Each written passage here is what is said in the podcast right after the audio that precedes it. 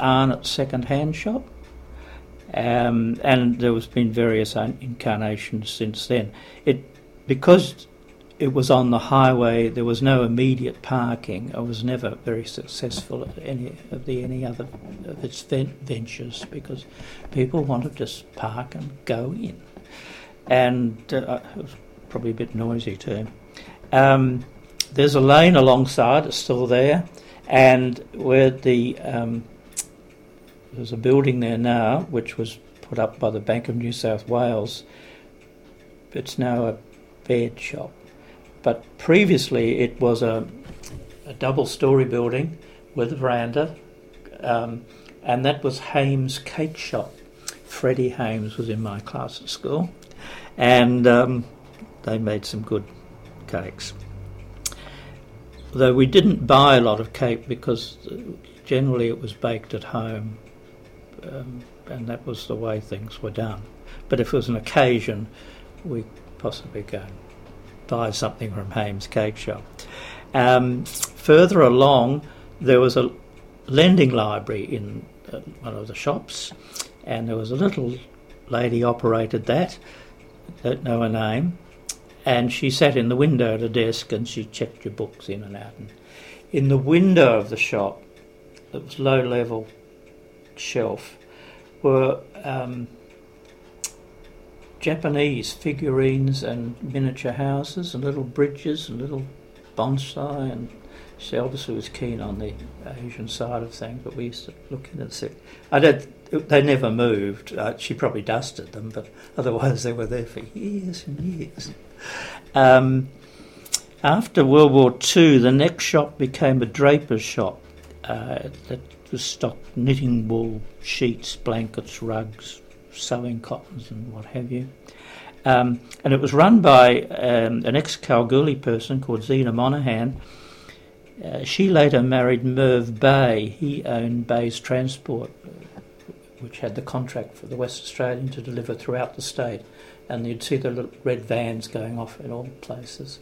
She later, um, she lived with him in Jutland Parade. Um, next door was a very small space and it became a hamburger bar.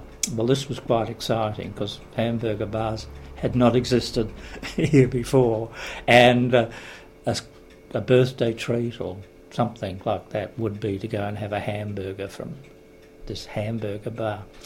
Um, after the because of the Second World War, food had been restricted, so this sort of thing was quite something when it came into being with us.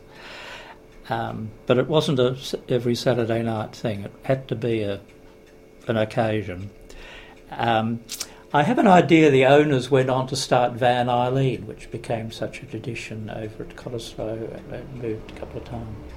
Um, it was such a terrible thing when it had to be taken away. Uh, well, it did get blown up at one stage, but um, it's just not the same without that over there because they were the best hamburgers. They really were something.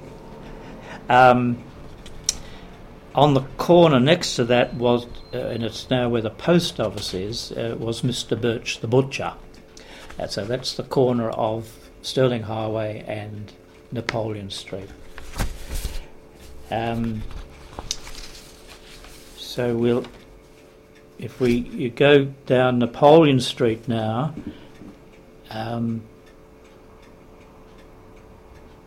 Next to that was a, uh, a single, um, a double fronted centre doorway, single level house, and uh, sorry, building. And at one time, Bant's second hand shop had been in there. Then that became Arnott's, and then when that was redeveloped, they moved to this where Rochelle's dress shop had been on the highway. So they just went around the corner. That had veranda posts too. Um, the um, next door was uh, two wooden houses. Uh, there was a duplex, um, a wooden and wide front veranda and a small front lawn, each of them, and a wood frame wire fence along. Um, the right side building was occupied by the Shearn family, that's S H E A R N, and Mr. Shearn worked across the road in Freecorn's grocery store. Uh, they had a daughter